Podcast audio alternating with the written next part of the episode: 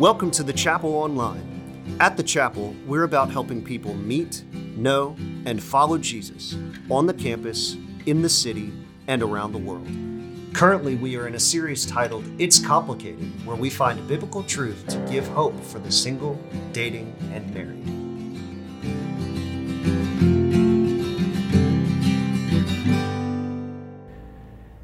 Everybody, welcome to the Chapel Online. And today we're going to continue our series called It's Complicated, walking through marriage, relationships, dating, sexuality, and just hearing those topics, you're like, oh, yeah, those are complicated. But today we're not going to talk about marriage, really not going to talk about dating, not going to talk about anything like that. We're actually going to talk about singleness which at first can seem kind of simple, but when it comes down to it, is actually pretty complicated. So, why in the middle of a series about sexuality and about marriage and about dating, why will we talk about singles? Well, in our database alone at the chapel, and this is just people we know about, we have over 700 of our members and regular attenders that are singles. And that's not including children or anyone under the age of 18. Not to mention a large majority of students at LSU who are coming back this week and other colleges in Baton Rouge are single as well. And when we begin to look at the singleness across our nation, we actually see that even those who get married are beginning to stay single longer. By the year 2020, this is from 2010 to 2020, the average age of people getting married was 31 for ladies and 33 for men. And just to put that into perspective, the U.S. Census Bureau and all that kind of stuff, they did research for hundreds of years about people and all this kind of engaging stuff. And in 1980, the average age was 22 for ladies, 24 for men. And then we see a jump in the 2000s for 25 for ladies and 27 for men. In 2010, 26 for ladies and 28 for men. So it is just really begun to jump up exponentially just in the past few years. And right now in the United States, 112 million people are considered, considered single or not married. Now, 12 million of those have admitted they live together, so it's a little bit different than just being single. But actually, 56 million adults in America have never been married. So, why are we talking about singleness? Well, there's a lot of people who are single. A lot of you listening or watching today are single as well. But another reason is because Scripture, God's Word talks about singleness, especially when it comes to marriage and divorce and relationships and all that. But even more importantly than just the Bible saying it, Jesus directly engages with it. And like we've said over and over and over in this series, and really what this series is all about, the Creator knows what's best for His creation. I mean, He made it, He designed it, therefore we should go to what He says. And we're going to see today what Jesus says about singleness probably isn't what you think it's going to be. It's not that singleness is wrong, and if you're over 30 and you're not married, then something's wrong with you. You're weird, you got the cooties, or, or something like that. Not at all what Jesus says. We're actually going to see that being single can mean you can actually live a full, godly, and happy life without getting married. The goal of singleness isn't to get married. Jesus makes this point so clear in Matthew 19, it almost sounds like he's anti marriage, which is actually what his disciples think he means. So, to understand God's design for singleness, we're actually going to look at three myths, kind of like we did last week with sexuality, that we see in the culture and the church about singleness. We're going to bust them up like Mythbusters, and then we're going to look at the truth that Jesus actually shows us about singleness. And just just an FYI, today isn't just for singles. So if you're married or if you're young or if you're dating, do not tune out today because if anything, this is more for us as the church as a whole and not just for those of us who are single. And we're actually going to start in a pretty interesting passage today. It's a story of an encounter that Jesus had with a group of Pharisees. They were kind of the religious leaders of the day. You might hear bad things about them from Scripture, and they're kind of trying to catch Jesus in a weird spot here. So he's asked by them about divorce. And instead of just talking about divorce, Jesus actually shifts the conversation to marriage but actually ends up explaining singleness according to God's design. So let's go ahead and dive into Matthew chapter 19. But before we do, I just want to pray for us because this can be a sensitive topic for many. It can seem like a not important topic to some, but I believe since Jesus speaks to it, we can see it really, really is incredibly important. So let me pray for us. Father, I pray that your word would comfort us today, God, that it would encourage us, but also challenge us in a way to think about your design of singleness. And God, I pray for those listening here who are single or God maybe single again, that they would see the hope that you have for them through the gospel of Jesus. And God, for those of us who are married and those of us who aren't single, I pray that we would see our responsibility when it comes to those around us who are single. So, God, we just pray that you would be on display, God, that you would comfort, challenge, and do all the things that you can do. And today, you would be glorified, and God, we would leave encouraged. We love you so much. In Jesus' name, amen. So, Matthew chapter 19, starting in verse 3 and 4, says, Some Pharisees came to him to test him, and they asked him, Is it lawful for a man to divorce his wife for any and every reason? Haven't you read? He replied, This is Jesus, that at the beginning, the Creator, He made them male and female, and said, For this reason, a man will leave his father and mother to be united to his wife, and the two will become one flesh.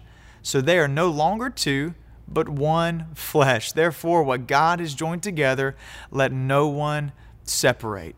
And those are probably verses you've had uh, heard at a wedding before. But what Jesus is saying here is whenever he's asked about divorce, he doesn't just talk about divorce, he redirects it to marriage. He actually quotes Genesis 1:27 and Genesis 2:24, words and passages we actually dove deeply into in weeks 1 and 2 as we talked about marriage.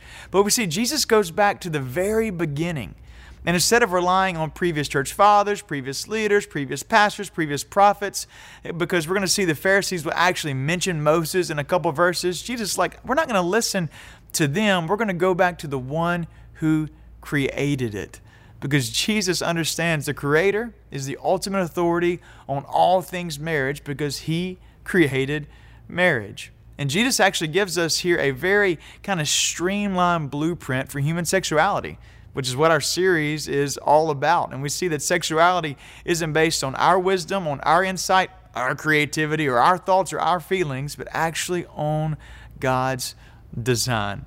And just to remind you of marriage's design, and this would be a little review if you've been here for a couple weeks, but if you're new here, this is kind of what we've walked through the past couple weeks. Marriage is designed for one woman and one man for life. The flesh becomes one, and is not to be undone. And it's a very high, but also very costly calling.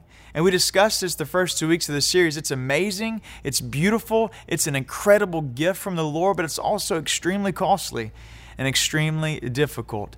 And as Jesus began to explain this to the Pharisees, his disciples, the 12 guys who'd followed him everywhere, they were listening to this conversation and they began to understand the weight of what Jesus said. And this was their response in verse 10. Look at what they said. The disciples said to him, If this is the situation between a husband and a wife, it is better not to marry. Like, in other words, they're saying, Dang, Jesus, if it's this hard, then I'm out. I mean, and some of you might be feeling that same way right now. I mean, if these are the rules, then I don't want to play the game. Or you maybe don't want to play because your spouse cheats, both metaphorically and literally, pun intended there, but we might not want to play the game because it seems too hard. But look at Jesus' response in verse 11. Jesus replied, Not everyone can accept this word, but only those to whom it has been given. And Jesus clarifies something very, very incredible here. He doesn't back down from his strong stance of supporting God's design. If anything, he kind of doubles down. He affirms that indeed marriage is hard. And really, it's not for everyone. And I do want to want to clarify here, even though marriage is a gift given to certain ones and it is difficult, that doesn't mean married people are actually stronger than single people. It doesn't mean that whatsoever. It's just that one of us is called to singleness while others are called to marriage. So if not all are to be married, what is the alternative? It's either got to be one way or another. According to God's design, what is the other way if we're not called to marriage? Well, obviously, by today's title, it's singleness. But it's not just singleness, it's actually singleness with something attached. And that is called celibacy. Now, before you click off and change tabs, all that kind of stuff, just hang with me. We're going to dive into that and see what Jesus means by that. So, Matthew 19, verse 12 says, For there are eunuchs who were born that way, and there are eunuchs who have been made eunuchs by others. And there are those who choose to live like eunuchs for the sake of the kingdom of heaven. The one who can accept this should accept it. Now, this is incredible. And Jesus outlines kind of three different types of people here those who were born as eunuchs, those who were made eunuchs by others, and those who choose to be eunuchs for the sake of the kingdom of God. And if you really want to understand and know what a eunuch is, you can email kevin at thechapelbr.com and he can answer all of your questions about eunuchs. But, but really, eunuchs are this eunuchs were the celibate men of Jesus' day. Some were completely emasculated. Either by birth, they were born without certain things and ways they could not reproduce, or they were emasculated by someone else. And this was normally done, for, for just an example, for those who might be serving a queen. That way, there was no temptation, there was no issue. They were able to serve full and wholeheartedly. But in this passage, based on the context, we can see Jesus means more than just emasculated men. He's actually describing those whose physicality or sexual desires causes them to not be able to have God honoring sex.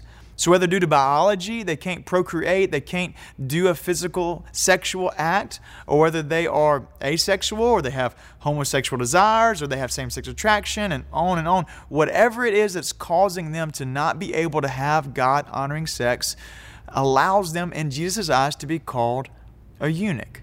But also, it's not just the ones who are emasculated either physically by birth or physically by someone else. It also includes those who have set aside the right and the option of marriage and procreation for the sake of the kingdom. And we're going to see a little bit on. Jesus actually says, if you can, do this. Now, the main tension here is that there are really only two options if we're going to live according to God's design. We've kind of I tempted, I tempted you a little, little sneak peek at this earlier, and that is either marriage, one man, one woman for life, not just any marriage, but heterosexual, God honoring marriage. And number two is this it's celibacy. It's a word we talked about earlier. And can we be honest? We, we all cringe a little bit when we hear the word celibate.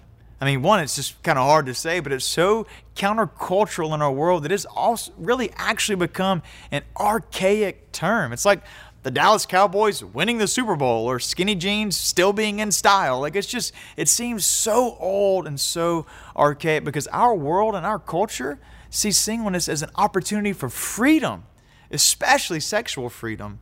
I mean, single and ready to mingle and probably even to do the jingle. Like we are ready to dive in and we think singleness is just permission to do whatever we want to do. But what we see after looking at what we did last week, guys, God's gift of sex was designed for one context heterosexual marriage. Man and woman for life. Not heterosexual sex, but heterosexual marriage, a covenant relationship. And Jesus taught this clearly in Matthew chapter 5, verse 28, and Matthew 19, 4 and 5, and 10 and 12, the ones we just looked at. So what, what we what we see here is this, guys, a singleness according to God's design means no sex. And I know that can be hard to swallow, but singleness according to God's design means we should not have sex. And that, that brings up the first myth I want us to kind of engage into that singleness is a burden. Now, many people in our church might think this, probably the church thinking it more than our culture, that we think if we're going to be called to, to God honoring singleness, then that's a burden. We can think that it's too hard both sexually and relationally because let's be honest, celibacy and loneliness, they're really, really hard to deal with. So we think it's a burden and we actually try to push people to marriage, thinking that marriage will just fix all the issues of single people. But I want us to see something. There's a difference between something being hard and something being a burden. I want you to think about this working out, exercising, and eating healthy. It's pretty difficult.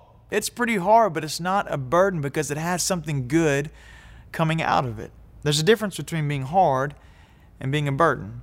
But not to mention this, and this is kind of the key here, guys Jesus, a single and celibate man, not to mention the Lord of everything, he said quite the opposite.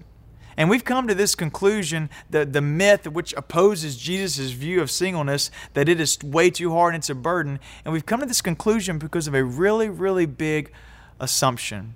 And a guy named Sam Allberry, a single pastor from the UK, he describes it this way. He says we can't live without relational hope and sexual expression, experience a life without any potential for romantic fulfillment that it's unfair to demand and it's unbearable to experience. It assumes romantic fulfillment and sex is fundamental to a full and complete life. We assume that sexuality, we assume that relationship is the only way to actually live a fulfilled life. But what we see in Jesus, that is not the case. And to actually say that and to believe that singleness is a burden would actually deny the humanity of Jesus and undermine everything we believe and stand for as Jesus followers. And Scripture and Jesus' life shows us something completely different. Guys, singleness isn't a burden, singleness is actually a blessing. And Jesus talks about this if you can do it, you should do it. But there's also another single guy in Scripture that talks a lot about this, a guy named the Apostle Paul. We, we read a lot about the last couple of weeks. The Apostle Paul says about sex and marriage and, and all that kind of stuff. But he's a single guy speaking God's word about those things. But now he's a single guy talking about single things. And I want to see the blessing he talks about in 1 Corinthians chapter 7.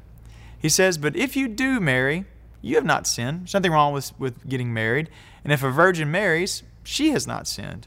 But those who marry will face many troubles in this life, and I want to spare you this. Some, some pretty powerful words there coming from the Apostle Paul. Now, here he's kind of continuing the conversation we looked at last week about marriage and sexuality and, and being committed to each other. And what he's saying here is this those who marry, they're not in sin, but they're going to face a whole lot of troubles. Now, I want to be clear Paul's not dissing marriage here. I mean, he's the same guy that equated marriage with Christ and his church. Like the example of marriage shows us the picture of the gospel and the picture of Jesus and his church. And we dove into that fully in week two out of Ephesians chapter 5. He's not dissing marriage at all, he is just realistic. And he knows that marriage is quite difficult and there always will be hurt and heartache.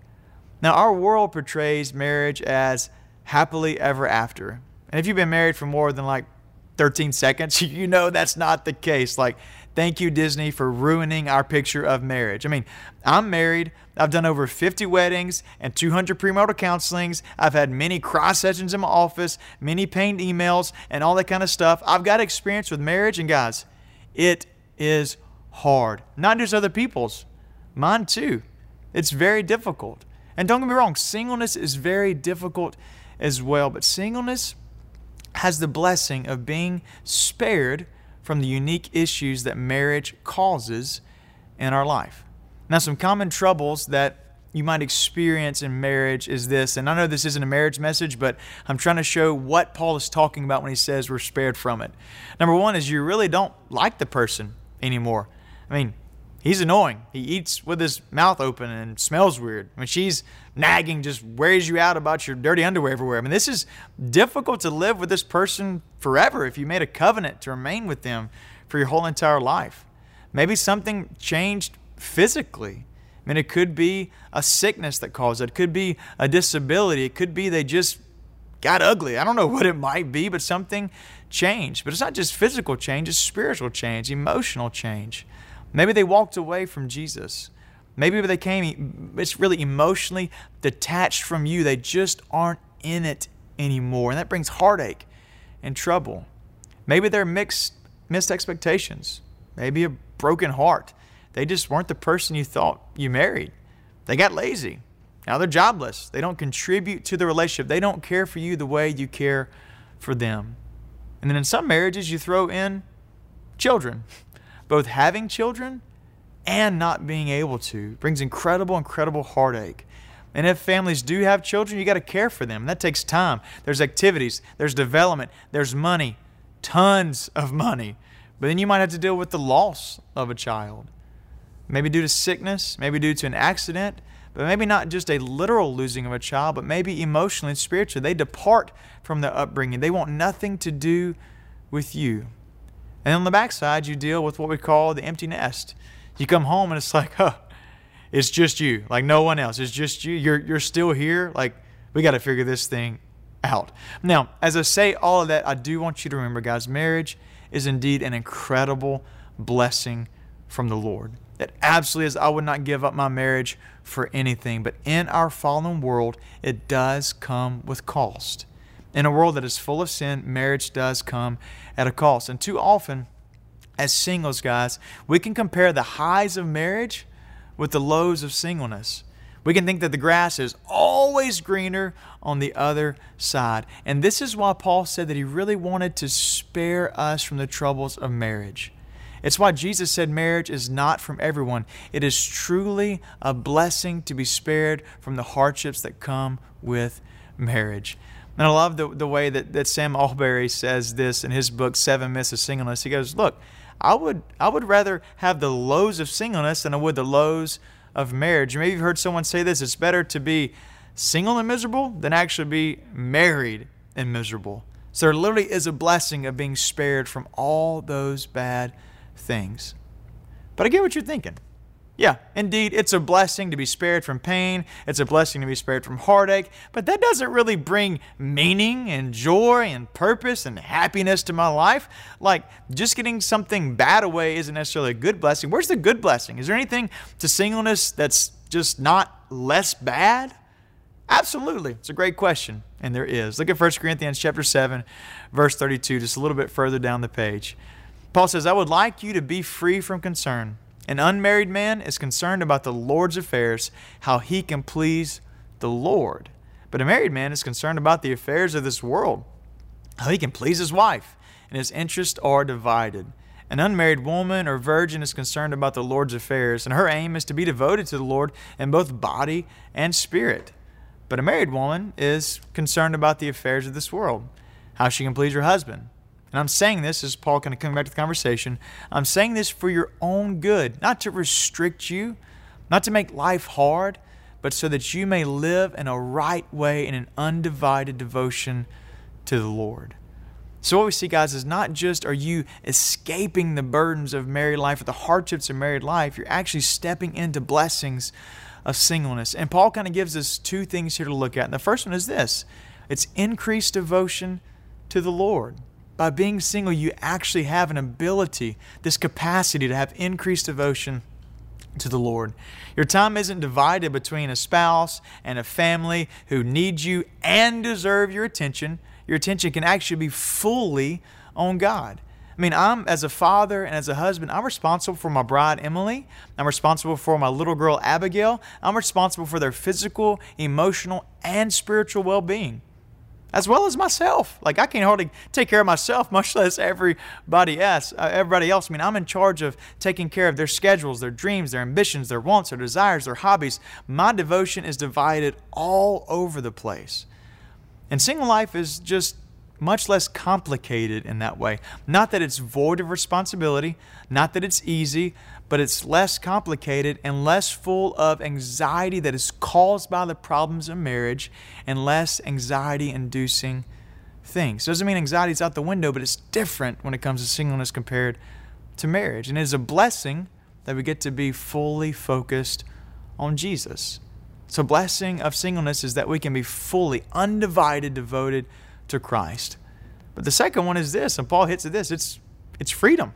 I mean, if you're single, you're autonomous. You get to do you without being hindered by anybody else. I mean, within reason, especially if you're a follower of Jesus. But you can travel, you have freedom in finances. You have a freedom to do whatever hobby you want, go to whatever party you want, buy whatever vehicle you want. I mean, I can't go and get this huge jacked up F 250, man, Super Duty that I've been wanting my whole life because putting a little bitty baby in there might be difficult. Some of you might be driving a minivan you're like, well, I can't drive a sports car. I got 17 kids in the back. As a single, you have freedom when it comes to that. You have freedom when it comes to what work you want to do freedom with your time, freedom with the weekends. You got freedom to walk around the house in your underwear if you want to. I mean, I'm married and do that too, so maybe that's not a good example, but you have freedom in that. You have freedom to spend more time with friends. You have freedom to choose the food that you want to eat, the Netflix shows you want to watch. You get to have freedom to put the toilet seat and the toilet paper however you want to put it. Like there is freedom when it comes to singleness, and there's no one that is just super close to you to disappoint you, and no one for you to be disappointed by. Now, that doesn't mean there's not disappointment in relationships, but not to the depth as it would be in marriage. As I want you to see, if you're single today, there's nothing wrong with you whatsoever. You need to see that singleness is truly a blessing and not a burden. But guys, but above, but above all that, the freedom can actually lead us to another myth. That freedom that is so good can actually point us to potentially a bad direction that we see in our culture, in our churches. And that freedom is this: that singleness makes you self-centered. Now, before we debunk that myth completely, which we're going to, I do want us to see something incredibly important. Even though this myth is not true, that being single does not make you self centered, it is a great reminder that this is indeed a great possibility because there are dangers that come with being completely free and autonomous. It's an easy trap to fall into. It's an easy trap to fall into channeling our own flexibility and freedom into pleasing us rather than God. We get caught up in the me because that's the only person that we're responsible for. We become that person, the character in Toby Keith's song. I want to talk about me. I want to talk about my. I want to talk about number one. Oh, my, me, my. That's why I preach and don't sing. But we become consumed with self. And even though singleness doesn't make us self centered, it is indeed possible. So if being single isn't to serve my own needs, my own desires, my own wants, then what is it for? Like, what, what's the whole point of singleness? That's a great question to answer because we see this very clearly in Scripture that singleness allows us to be Jesus centered. God, singleness allows us to be Jesus centered. And we kind of hinted at this a little bit earlier, but both Paul and Jesus references directly that singleness gives us the opportunity to serve God and that ultimately that is the purpose of singleness. You, as a single person, your purpose is to fully be able to undividedly serve the Lord. Look what Jesus said in Matthew chapter 19, verse 12. And this is a verse we already said, but I want to point out something different. It says, For there are eunuchs who were born that way. And there were eunuchs who have been made eunuchs by others. And there are those who choose to live life like eunuchs. Look at this. For the sake of the kingdom. For the sake of the kingdom. That's so good that the one who can accept this should accept it. Look at Paul's words, verse 32 and 35 of 1 Corinthians 7. He said, I would like you to be free from concern. But look at this an unmarried man is concerned about the Lord's affairs, how he can please the Lord. And I'm saying this for your own good, not to restrict you, but that you may live in a right way, in an undivided of devotion to the Lord. As singleness, that is a blessing that your life can be Jesus centered. And don't get me wrong, this doesn't happen naturally doesn't happen easy. You don't drift away from me centeredness and self centeredness toward Jesus centeredness. But, guys, this is the ultimate purpose of singleness and ultimately ties us into the ultimate purpose of us as mankind, whether single or not. I don't know if you realize this. We were created for one purpose to know God, to worship Him, and enjoy Him forever. And as a single person, you have less things to divide your attention, and you're more freed up to enjoy the ultimate purpose of worshiping and enjoying the Lord. And I want you to hear this, guys. Singleness is really less about what we have to do without and more about what we are free to do. And It's less about what we have to do without, but actually more about what we are free to do. And Jesus used the, the kind of this picture metaphor of, of the eunuch, kind of the emasculated guy. It's a great picture to have on a Sunday morning listening to church. He gave us this metaphor for this reason because a eunuch could have complete, unhindered loyalty to the king or queen. There was nothing to distract, nothing to cause desire, nothing to get them off track. And singleness works in the same way. It allows us to have this with Jesus. Not that we, you know, need to be snip snipped and all that kind of stuff, but we are free to love and serve Jesus fully. And so some opportunities or advantages you have as a single to be fully devoted to Jesus are these. I mean, you can be away from home more easily. You have freedom to travel, freedom to engage in mission efforts, freedom and flexibility to be there for other people. You're more available for late night calls and late night visits and sickness and support and to be there for celebration for your friends. Now, I do want to be clear. Be very careful to set boundaries. If you haven't read Boundaries by Henry Cloud and John Townsend, check it out from the library today. Order on Amazon. Set boundaries. Don't burn out. Don't be taken advantage of you are not a doormat, but you do have flexibility and ability to be there more often. You have more time to pray You have more time to serve. You have more time to engage with the Word. I want to be honest, coming from a married guy, married people, especially those who are parents, have, have like zero free time. And zero. Man, you're taking the kids to school, you're going to events, you're going to sporting events, you got bedtime, you got bath time, you got appointments, yours, theirs, ours. You're prioritizing time with your spouse, you got work trips, you're trying to figure out how can I make all of this happen? But as a single, you might be busy, but you have more freedom, not worrying about the time and needs of the people in your family. But also, you have more freedom to be generous because you're less financially responsible for other people and dependents. It is just you. I remember whenever I was a single youth pastor straight out of college, I think I made like a whopping $21,000 a year. I thought I was rich. Like I was a single guy. I'm like, I am rolling in the dough. I can take people to dinner. Man, I can give to my church. I can give to missionaries. Why? Because I was worried about me. And that was it. And now I make a little bit more than $21,000, but I don't feel quite as rich because there's so many needs around me. And I say all of that for, for this reason, singles.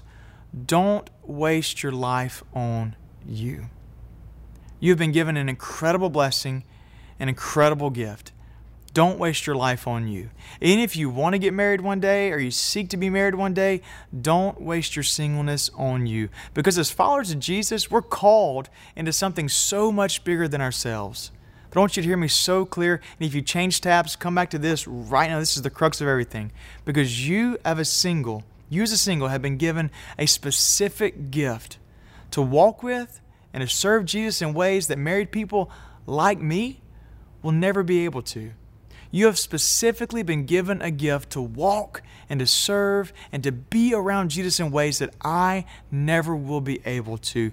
Do not squander that blessing. Don't waste your life on you. Use it to engage with the things of Jesus. So the myth is that it's not that it doesn't make you self-centered. It can lead you to self-centeredness, but it doesn't make you that. It actually allows you to be Jesus-centered if you step into that blessing. Our last myth is this, and this is kind of kind of the big ringer for many of those of you who are single and you're wondering about this. And the myth is this: the singleness means no intimacy. Singleness means no intimacy. Now, this is a huge point of tension and a huge worry and a huge questions for singles. As a single who follows Jesus, who is seeking to honor the Lord with my body and with my life, do I ever have a chance at intimacy? And before we really dive into that question, I want to kind of walk through and delineate the difference between sex and intimacy. And if you were here last week, this will be just a little short review, but I want to share, guys, what could be a complete paradigm shifting uh, for you both as a single, but also as a married couple. Guys, intimacy and sex overlap, but they're not the same thing. Sex is not what causes intimacy, it is not the driving force. Godly sex within heterosexual marriage, mutual submission, giving instead of getting, like we talked about last week, it is born out of intimacy, out of a deep, personal, relational, and really a spiritual connection. Sex is meant to deepen and affirm intimacy within the context of marriage, not create it from scratch. Sex is simply a culmination of that intimacy. And in other words, it's, it's like this you can't have godly sex without intimacy. You can have sex without intimacy, but it's not going to be godly sex. But you can have intimacy without sex because intimacy is so much deeper than just a physical union. And the thing is, when we live according to God's design as a single, yes, sex is removed. If we're going to honor the Lord with our body and our life as a single, sex is removed out of the equation while we're still single. But intimacy is still possible intimacy is still possible because this is this is so hard for us to kind of wrap our mind around and comprehend because in our culture today we have so linked sex and sexuality to intimacy that we can't imagine a deeper intimacy within the context of something that is not sexual. And i want i want you to hear me so clearly guys. If you're single whether by choice or you're still seeking a relationship hear me out. You still have a chance at intimacy whether you can have sex or not, that's not the issue here. The issue is you still have a chance for intimacy. Now, I want to speak to a specific crowd. Actually, I'm going to speak to the whole crowd, but I want to address a specific idea or thought when it comes to singleness and when it comes to intimacy. Now, I'm going to kind of do a little sidebar here, and, this is, I'm going to talk about um, what it looks like to be same sex attracted. Now, if you experience same sex attraction, that means you're a man, you're attracted to men, you're a woman, and attracted to a woman, and you still want to honor God, you still want to honor Him, I want you to hear me very clearly, guys. That is still possible. And intimacy is still possible for you. I want to be very, very clear in church. I want to be very, very clear for you to listen to as well. Being same sex attracted is not a sin. Be very clear. Being same sex attracted is not a sin. I know that might be paradigm shifting for some of you. Some of you might be throwing stuff at the TV right now. I want you to be very clear. Same sex attraction is not a sin, it is an effect of sin's marring of our world. It itself is not a sin, but, hear me very clearly, but acting upon it is. Being attracted to the same sex is not a sin. It's effect of sin on our world, but acting upon it, that is what the sin is. Let me illustrate it this way.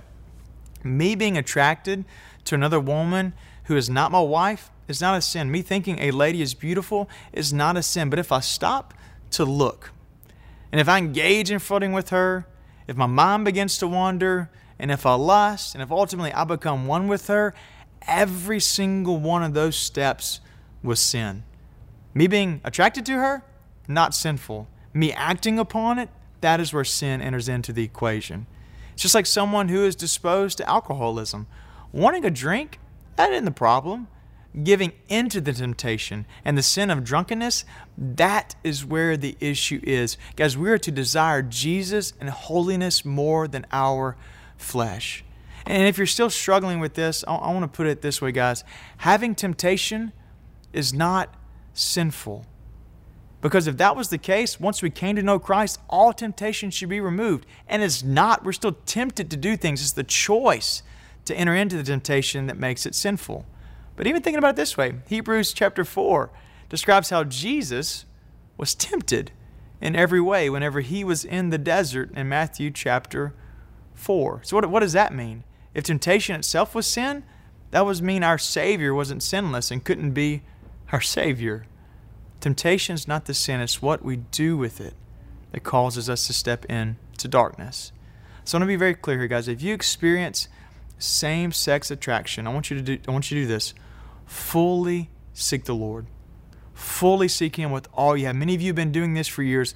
Fully seek Him with everything you have. Ask Him to remove these desires. Ask Him to remove these temptations. That's what I do with temptations in my life. I ask Him to remove them. And sometimes He will. It's unbelievable. You get delivered from it.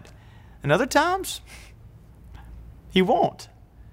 But He will always be good and He will always give us strength to overcome the temptation in our life and to remain holy in Him. Having that temptation isn't a sin, but engaging in it is. But God is always good to give us a way through. So, whether you're single by choice, you're single and ready to mingle, and if you are, please come next week. We're going to dive into dating. Or maybe you're not attracted to the opposite sex, or maybe you're attracted to the same sex. I want you to hear this. You can experience intimacy outside of sex, but you're still called to be celibate. You're still called to not be sexually active. So, after all of that, if it's a myth, and then, then what's the truth? How, how can we actually experience intimacy? All we've talked about is how we can't do it, so how can we? Guys, this, this is the truth. Singleness offers in, intimacy within community. Singleness offers intimacy within community. Because, guys, intimacy is something that we all need. The phrase in Genesis chapter 2 that it is not good for man to be alone wasn't meant just for the context of marriage. We were created out of intimacy, out of the Trinity, and made for intimacy. I want you to hear that. We were made out of intimacy for intimacy. The Father, the Son, Holy Spirit had intimacy within Himself, and we were created to need it as well. Intimacy can, can be found and should be found and should be experienced through marriage, even though if the only intimacy you have is with your spouse, then you're missing out on a whole different ballgame of intimacy because sexual and romantic relationships are not the only source of life giving closeness. They're not the only source of intimacy. And we need to rediscover that another biblical, godly, Jesus focused source of intimacy that our culture and churches have completely forgotten. And that's friendship. It's just basic, simple friendship. And the problem is the word friend has gone from a noun with this deep rooted meaning to now it's simply a verb that is empty because it's just a little click on a page. But what we see throughout Scripture and really Jesus' life and the way Jesus talks about this is friendship is so much more than just a click on social media. And look at the way King David, and the guy after God's own heart, the guy that killed Goliath, one of the greatest kings in Israel's history, look at the way he describes his friend Jonathan. He says, David says this, I grieve for you, Jonathan, my brother. You were very dear to me. Your love for me was wonderful, more wonderful than that of women. Now, this is coming from a guy who had multiple wives. And from Scripture, it tells us they were actually very beautiful wives. Now, there's an issue if you have multiple wives, but that's not today's message. But what we see here is David, the guy after God's own heart, the guy who had many beautiful wives, what he shared with Jonathan his male friend, he felt more deeply connected and deeply intimate with him than he did with any other of his wives. Guys, he would have been sexually active with his wives. He wasn't with Jonathan. This is not what people made it. This is not a homosexual relationship. This is friendship. And he felt deeper and more deeply connected to Jonathan than he did all of his other wives, which he was sexually active with. And this shows us something incredibly important. Guys, there are needs in our life that can be met by friends that can't be met by a spouse. There are things in our life that can be met by friends and not by spouse. I got to go and play golf with a group of guys this past week, which for me is about every four months. Um, and I'm about that good to play once every four months. But I got to experience closeness and friendship with them, with those three guys that I don't get to my wife. Do I love my wife more than them? Absolutely. Do I enjoy her more than them? Absolutely. But there's a different type of connection with them than I have with my wife. That is a type of intimacy. And true intimacy is simply this to be fully known and to fully know the other. I mean, that means they know what's going on. They know the real you. They know what scares you, what tempts you, what excites you, what grieves you, what makes you nervous. It is somewhere you can truly be vulnerable. And this is what Jesus talks about deeply in John chapter 15, specifically verse 15. There is a friend that sticks, closer than a brother. That is the friend that we're willing to give up our life for. And this kind of intimacy, for you who are single, can and should be experienced with others outside of marriage. Because marriage isn't just friendship with sex, and friendship isn't just marriage without sex. Marriage is a covenant agreement to be someone's. You're one that belongs to one. Friendship is a bond that can be shared with, with multiple people but it's for singles and it's God's design to experience intimacy.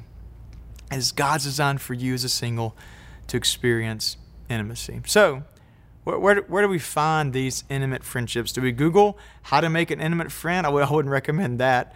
But if you're a follower of Jesus, it's within the church.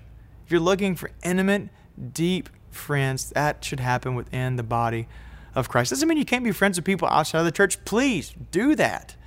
But what we see, what Jesus teaches us in Mark chapter 3 and Mark chapter 10, that the idea of family, the idea of family units, and even the idea of marriage is temporary. It's just for this earth.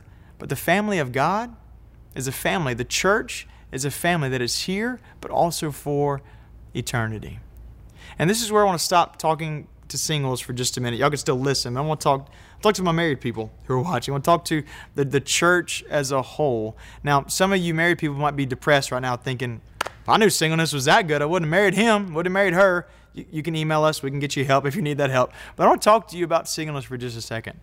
If you're married within the church, you have a responsibility. You have a responsibility to be the family of singles. Go and read Psalm chapter 68, verse 6. You have a responsibility. And I want you to hear me very clearly. We are not called to give them a hard time. You hear me?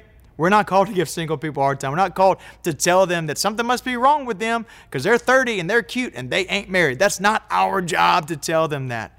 It's not our job to hook them up with other people, especially our nephew or our granddaughter. Just quit. I can't tell you how many old women I had and come grab my cheeks when I was youth ministry. You got to be my granddaughter. Like that made me want to run away from the church, and they were paying me to be there. That is not our job as the church. We're called not to give them a hard time, but we're called to be their family. We're called to invite them into our family. We're called to invite them over for dinners. We're called to have them over for holidays. Involve them in celebrations. Involve them with losses. Take them on trips with you. Pray for them. Let them pour into your kids. I mean, be wise with boundaries, but let them be with your children. Let them stay at your home. Let them be involved in your life and you involved in theirs. That's what our calling as a church is for singles. Because they're going to find community, if they're going to find friendship, if they're going to find intimacy, it is our job to offer it. And this is something that I'm really proud to say my parents modeled greatly for me and my brother. They had a single guy um, that was a friend named John. I'm not making up his name, his name really was John. And he truly became a part of our family and really still is. He went on vacations with us everywhere to New York City, to Washington, D.C., snow skiing. Got tons of fun stories about snow skiing and riding segways and all that good stuff. He's always there for all of our family celebrations, birthdays, graduations, anniversaries. He was a part of our family. We had dinner virtually every Sunday together after church. He was closer to me and my brother than any of our other family members or uncles. And ultimately, John became a mentor of mine in ministry. Why? Guys, because my parents simply made him a part of our family. They invited him in to intimacy. In church, it's very clear this is our calling as the body of Christ to seek out and love the singles who are in our midst. Don't wait for them to reach out to you. Don't wait for them to figure out how to hang out with other singles. Singles don't just need singles ministries, singles need a church to be a part of. Reach out to them, open your home, open your life, open your family to an amazing opportunity to love them, but also to experience love from them.